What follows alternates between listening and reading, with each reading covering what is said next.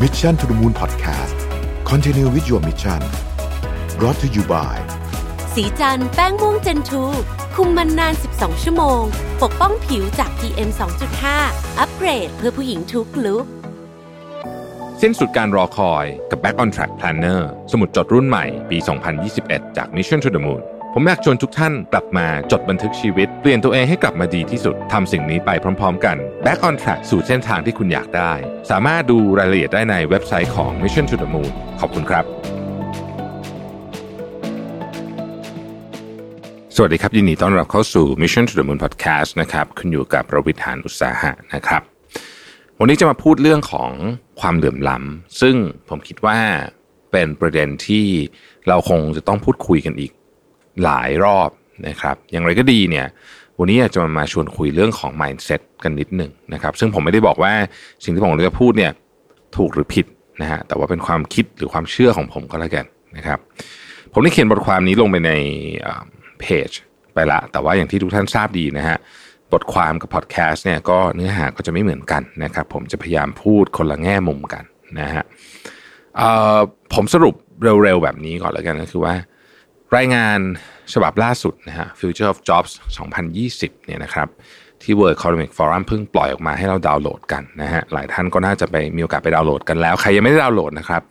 ไปเซิร์ชใน Google นะครับ Future of Jobs อ่า2020 นะฮะ ความยาวประมาณสักร้อยกว่าหน้า แต่ในนั้นไม่มีพวกเอ่อ appendix อะไรเยอะแยะคือจริง ๆ เนื้อหาจริงก็ไม่ได้เยอะมาก เพียงแต่ว่ามันมีมุมที่น่าสนใจหลายประเด็น ประเด็นนึงที่น่าสนใจก็คือเรื่องของตลาดแรงงานในประเทศไทยนะครับ ซึ่งวันก่อนได้เล่าไปแล้วในพอดแคสต์ตอนก่อน อีกประเด็นหนึ่งที่น่าสนใจก็คือเรื่องของผมใช้คำว่าเป็นความเร็วของ automation แล้วกัน speed of automation นะจริงๆในนั้นเนี่ยเขาพูดถึง 2 อันก็คือเอ่อ automation กับ algorithm นะฮะแต่ว่าเพื่อความง่ายวันนี้เราจะพูดคำว่า automation อย่างเดียวแล้วกัน จะได้เป็นที่เข้าใจกันว่ามันคือพาร์ทของงานที่หุ่นยนต์หรือว่า artificial intelligence จะมาแทนเรานะครับ ในสหรัฐอเมริกาอย่างเดียวเนี่ยนะครับประเทศเดียวเนี่ยนะฮะในปี 2030 เนี่ยจะมีงานที่ถูกทดแทนโดยหุ่นยนต์ประมาณ 73 ล้านตำแหน่ง ซึ่งเยอะมากนะครับ ประเภทของงานมันก็หลากหลายมากที่ถูกทดแทนไปนะฮะอย่างที่ผมชอบเล่านะบอกว่าเวลาเราพูดถึงหุ่นยนต์เนี่ยเรามักจะนึกถึงการทดแทนงานในโรงงานหรือสายพานการผลิตนะฮะแต่ว่าจริง ๆ แล้วเนี่ยไองานประเภทที่ไวท์ไวท์คอล่าสุด ๆ เลยเนี่ยนะครับเช่น financial analyst พวกเนี้ย ก็มีโอกาสที่จะถูกทดแทนโดยหุ่นยนต์เช่นกันนะครับ พอเรามองลึกลงไปในรายละเอียดเนี่ยนะครับ เราจะพบว่างานที่หายไปจำนวนมากที่ถูกทดแทนโดยหุ่นยนต์เนี่ยกลายเป็นว่าเป็นงานของคนอายุน้อยๆ ฟังแบบนี้อาจจะงง เพราะว่าเอ๊ะคนอายุน้อยน่าจะไม่น่าถูกทดแทนได้ง่าย แต่อย่าลืมนะครับว่าเวลาเราพูดถึงว่าคนอายุน้อยๆนี่สิบแปดถึงสามสิบห้าแบบเนี้ยไม่ได้คือทุกคนไม่ได้จบเป็น coder ไม่ได้จบ Data Scientist มาหมดนะฮะ มีคนที่จบมาแล้วก็ต้องไปทำงานเซลล์จบมาแล้วก็ไปทำงานอออยู่ในเรียกว่าอยู่ในร้านอาหารอะไรพวกนี้คือนั่นคือคนส่วนใหญ่ของสังคมด้วยซ้ำนะครับงานพวกนี้เนี่ยจะถูก automation เยอะใน call center อย่างเงี้ยยกตัวอย่างนะครับแล้วก็มันก็เป็นงานของเด็กอายุน้อยด้วย เพราะฉะนั้นนี่คือปัญหาที่หนึ่งนะฮะงานที่เคยเป็นงานของเด็กอายุน้อยๆเป็นงานที่เป็น first job นะของคนจำนวนมากเนี่ยจะไม่มีละ เพราะว่ามันจะถูก automate เลย คือ first job ไม่มีนะเพราะฉะนั้นพอไม่มี first job คนนี้เขาจะมีปัญหา แน่นอนมันจะมีคนบางส่วนที่จบมาจบ computer science จบ data เป็น data scientist จบเป็นโปรแกรมเมอร์มา อันนั้นไม่มีปัญหาพวกนั้นนั่นคือยังไงตลาดแรงงานนี่คือผลิตมาเท่าไหร่ก็ไม่มีทางพออยู่แล้วนะครับ อย่างน้อยที่สุดในช่วง 10-20 ปีต่อจากนี้เนี่ยเราคาดการณ์ว่างานของสายเทคโนโลยีจะยังไงก็ยังไงก็ผลิตไม่ทัน ผลิตคนไม่ทันงานว่างั้นเถอะนะครับ งานมันจะเยอะกว่าคน แต่ว่างานสายอื่นนี่แหละฮะที่จะถูกทดแทนไปค่อนข้างเยอะนะครับยกตัวอย่างเนี่ยในข้อมูลจาก McKinsey Global Institute เนี่ยนะครับก็ยกตัวอย่างให้เห็นภาพแล้วกันนะฮะในวัย 18 ถึง 34 เนี่ยงานที่เกี่ยวกับอาหารนะฮะเกี่ยวกับการเตรียมอาหารเนี่ยที่เคยเป็นงานของคนอายุ 18 ถึง 34 เนี่ยนะครับจะถูกทดแทนโดยหุ่นยนต์ประมาณ 8 0 0 0 0 0ตำแหน่ง ในขณะที่งานที่เกี่ยวข้องกับการค้าปลีกนะฮะจะถูกทดแทนโดยหุ่นยนต์ประมาณ 5 6 0 0 0 0ตำแหน่ง งานที่เกี่ยวข้องกับแคชเชียร์ถูกทดแทนโดยหุ่นยนต์ห้าแสนสามหมื่นตำแหน่ง อันนี้เฉพาะคนอายุสิบแปดถึงเท่านั้นนะครับ คืออันนี้ยังไม่ได้พูดถึงคนวัยอื่นนะฮะ ก็มันก็น่าเป็นห่วง น่าเป็นห่วง ถ้าเราไม่สามารถวาง job security แบบนี้ให้กับคนอายุน้อยได้เนี่ยสิ่งที่มันเกิดขึ้นก็คือระเบิดเวลาของปัญหาสังคมนะฮะ เราคุ้นเคยกับคำว่า useless class ที่อาจารย์ยูยูวอลฮาร์รีเขียนไว้ในหนังสือ Homo Deus กันเป็นอย่างดีนะครับ useless class ของอาจารย์ยูวาลเนี่ยบอกว่าคือมันจะมีคนกลุ่มหนึ่งกลุ่มใหญ่เลยนะฮะที่ไม่มีประโยชน์ในเชิง productivity กับสังคม ถ้าเกิดว่าสังคมมัน automate สูงๆนะฮะก็คือ พูดง่ายคือทำงานแข่งกับหุ่นยนต์ก็ไม่ได้นะครับ จะไปทำงานเทคโนโลยีก็ไม่ได้ คนกลุ่มนี้จะถูกทิ้งไว้นะครับแล้วก็กลายเป็นกลุ่มที่เรามีชื่อที่เรียกแล้วมันผมรู้สึกว่ามันมันเจ็บเจ็บปวดมากนะฮะก็คือ useless class นะครับเอ่อเราสามารถต่อสู้กับคลื่นของความเปลี่ยนแปลงนี้ได้นะครับ ถ้าเราเตรียมตัวรับมือกับมันได้ ผมคิดว่าอย่างนั้นนะฮะข้อมูลจาก TDI ก็ก็ พูดคล้าย ๆ กันว่า ประเทศเราเนี่ยจะมีสิ่งที่เรียกว่าคนจนดักดานเนี่ยถึง 10%ของประเทศนะฮะสิที่7 7ล้านคนนะครับ เยอะมากนะครับ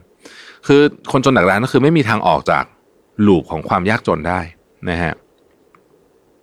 ปัญหาเรื่องนี้เรื่องความเรื่องความเหลื่อมล้ำนี้ เรื่องความยากจนดักดานนี้เนี่ยไม่ใช่เป็นปัญหาของเฉพาะคนคนที่อยู่สิบเปอร์เซ็นนั้น แต่เป็นปัญหาของ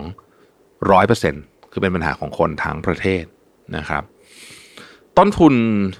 ของความไม่รู้เนี่ยมันสูงมากนะความไม่รู้ส่วนใหญ่เนี่ยไม่ได้เกิดจากการไม่ขนขวายนะครับ แต่เพราะว่าเกิดจากโอกาสในการเข้าถึงแหล่งความรู้มันไม่เท่ากันจริงๆนะฮะ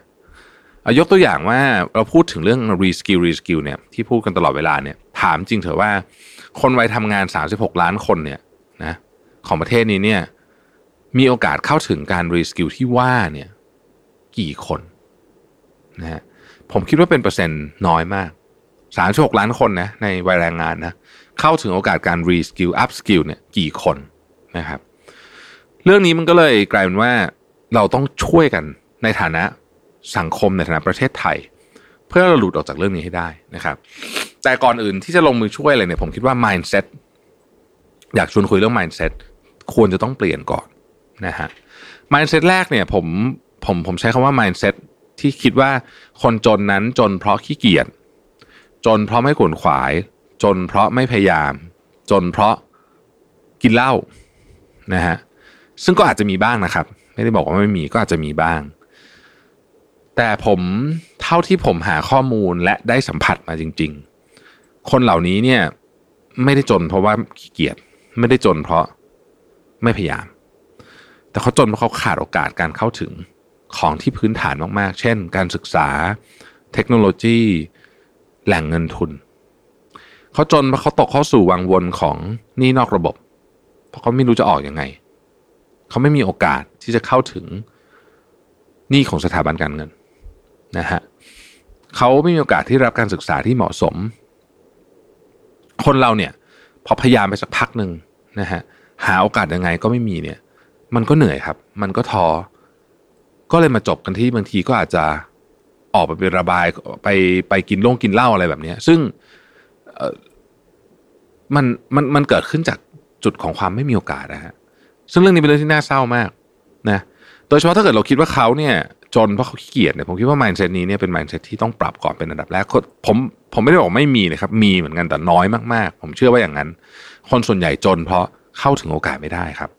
นั่นหมายความว่าหากเราไปสลับที่กับเขาในตอนนี้ เริ่มต้นใหม่เลยด้วยกันเนี่ยนะแล้วการเข้าถึงโอกาสของเราน้อยเนี่ย เราที่คิดว่าเราเออมีฐานะขึ้นมาได้ในวันนี้เนี่ยเราอาจจะไม่มีก็ได้นะฮะเราอาจจะอยู่ในวังวนแบบนั้นเหมือนกันเลยก็ได้ เพราะว่าการเข้าถึงโอกาสเป็นเรื่องสำคัญจริง ๆ การรู้กับความไม่รู้เนี่ยนะฮะโอ้โหมันมันมันเป็นแกลบที่ใหญ่มาก เอาแค่เรื่องการศึกษาของบ้านเราเนี่ย ความแตกต่างมันช่าง ช่างน่าตกใจ ถ้าเกิดใครยังนึกไม่ออกว่ามันน่าตกใจขนาดไหนเนี่ยก็ลองคิดดูแล้วกันว่า คนที่เออที่ดูแลการศึกษาในประเทศไทยเนี่ยนะฮะยังต้องส่งลูกเรียนโรงเรียนอินเตอร์เลย ถ้าเกิดเชื่อว่าการศึกษาในประเทศไทยมันดีจริงเนี่ยนะคนที่ดูแลเรื่องการศึกษาในประเทศไทย เอ่ยนะฮะผู้หลักผู้ใหญ่ในบ้านเมืองเอ่ยก็คงไม่ต้องส่งลูกเรียนอินเตอร์ ซึ่งส่วนใหญ่ส่งลูกเรียนอินเตอร์ทั้งนั้น เพราะว่ารู้ดีไงฮะ ว่าโอกาสในการเข้าถึงความรู้มันแตกต่างกันจริง ๆ เพราะฉะนั้นเรามาเปลี่ยน mindset นี้ด้วยกันนะครับ คนจนไม่ได้จนเพราะขี้เกียจเขาจนเพราะเขา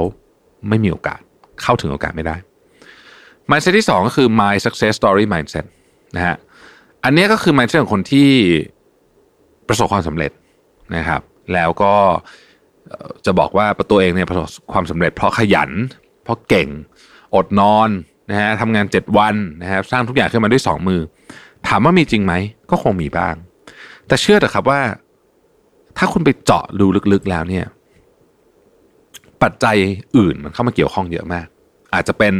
สถานที่เกิด อย่างที่เราเคยพูดคุยกันว่ารหัสไปรษณีย์ที่คุณเกิดเนี่ย ก็สามารถบ่งชี้ความสำเร็จของคุณได้ประมาณหนึ่งประเทศที่คุณเกิดนะฮะ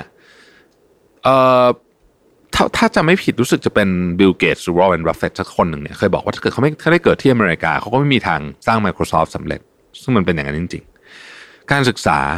หรือจริงนะครับ แค่ดวงเฉยยังเกี่ยวเลย ดวงแบบดวงแบบดวงเลยนะ ดวงแบบถูกลอตเตอรี่แบบนี้นะก็ยังเกี่ยวเลยนะฮะผมอะผมยกขออนุญาตยกตัวอย่างเรื่องตัวเองแล้วกัน ผมเชื่อว่าตัวผมเนี่ย ที่พามาพาตัวเองมาถึงวันนี้เนี่ย อาจจะไม่สำเร็จอะไรมากมายนะแต่ว่าเอาแค่นี้เนี่ยที่มีทุกวันนี้ได้เนี่ยนะฮะผมได้รับโอกาสจากหลายคน ได้รับทั้งแรงส่งแรงผลัก จากคุณพ่อคุณแม่นะฮะจากครอบครัว ไม่ใช่แค่แรงส่งแรงผลักอย่างเดียวนะ ไม่ใช่สนับสนุนแค่เรื่องการเรียนอย่างเดียวนะ ยังให้อภัยตอนทำผิดด้วยนะครับ ยังช่วยเป็นกำลังใจตอนตอนที่เรารู้สึกดาวมาก ๆด้วย เนี่ยอันนี้ก็คือโอกาสนะ ที่ใหญ่มากด้วยนะฮะผมได้แรงช่วยเหลือจากคนรอบข้างทั้งเพื่อนฝูง ผู้หลักผู้ใหญ่พี่ๆน้องๆ ที่เรียนหนังสือมาด้วยกัน และบางครั้ง ผมก็โชคดีแบบ ไม่มีเหตุผลนะคือไม่ได้มีอะไรแบบ คือก็โชคดีอะคือดวงดีเลยอะว่างั้นเถอะอยู่ถูกที่ถูกเวลาพอดีเป๊ะๆเลย ตอนนั้นพอดีบางเอิญบางเอิญมัน มันตอนนั้นมันเป็นผมพอดี เพราะฉะนั้น ความสำเร็จสำหรับคนที่สำเร็จมาวันนี้เนี่ยนะหรือคนที่ไม่อยู่ตรงวันนี้ได้เนี่ยนะครับ มันก็มาจากเราส่วนหนึ่งแหละนะฮะผมก็ไม่ได้ปฏิเสธว่าความขยงขยันเนี่ยมันเกี่ยวข้องนะฮะ แต่เราก็ต้องเข้าใจว่ามันไม่ใช่ทั้งหมด มันมันเป็นมันเป็นส่วนน้อยด้วยซ้ำนะฮะมันเป็นเพราะว่าเรามีโอกาสต่างหากนะฮะผมเชื่อว่าโอกาสโครงสร้างทางสังคมเนี่ยส่งผลต่อความสำเร็จของเรามากกว่าความพยายามและความขยันของเราอีกนะอันที่สามคือ mindset ของ outlier mindset ซึ่งจริงแล้วก็ต่อต่อจากข้อเมื่อกี้ข้อที่สอง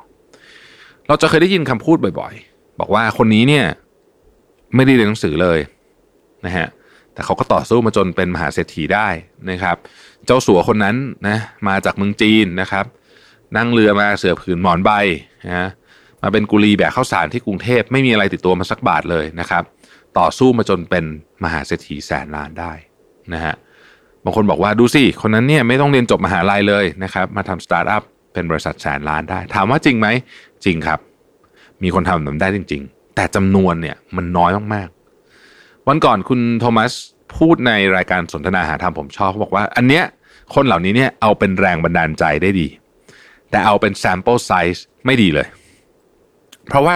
คนกลุ่มนี้เราต้องเรียกว่าเป็น outlier จริงๆนะฮะการแก้ปัญหาความเหลื่อมล้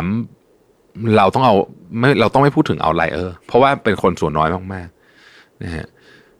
แล้วเอาเข้าจริง ๆ ถ้าเกิดว่าถามบรรดาเศรษฐีเหล่านี้เนี่ยถ้าไปถามเขาจริงๆนะครับเขาก็ขยันจริงทุกอย่างจริงอะ แต่ในบางจังหวะของชีวิตอะนะ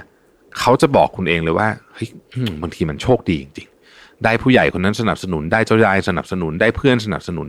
ในช่วงเวลาที่ตกต่ำก็มีคนช่วยฉุดขึ้นมาเหล่านี้คือโอกาสทั้งสิ้นเลยนะฮะเพราะฉะนั้นเวลาเราพูดถึงการแก้ปัญหาเชิง โครงสร้างเรื่องความเหลื่อมล้ำเนี่ย เราต้องเราต้องแก้ปัญหาให้คนส่วนใหญ่ เราไม่ได้แก้ปัญหาให้เอาไลเออร์นะเพราะฉะนั้นสาม mindset นี้ผมว่าปรับก่อน แล้ววิธีแก้มันจะค่อยๆตามมานะฮะผมขอปิดท้ายด้วยทวีตอันหนึ่งของพี่ตุ้มหนุ่มเมืองจันนะครับ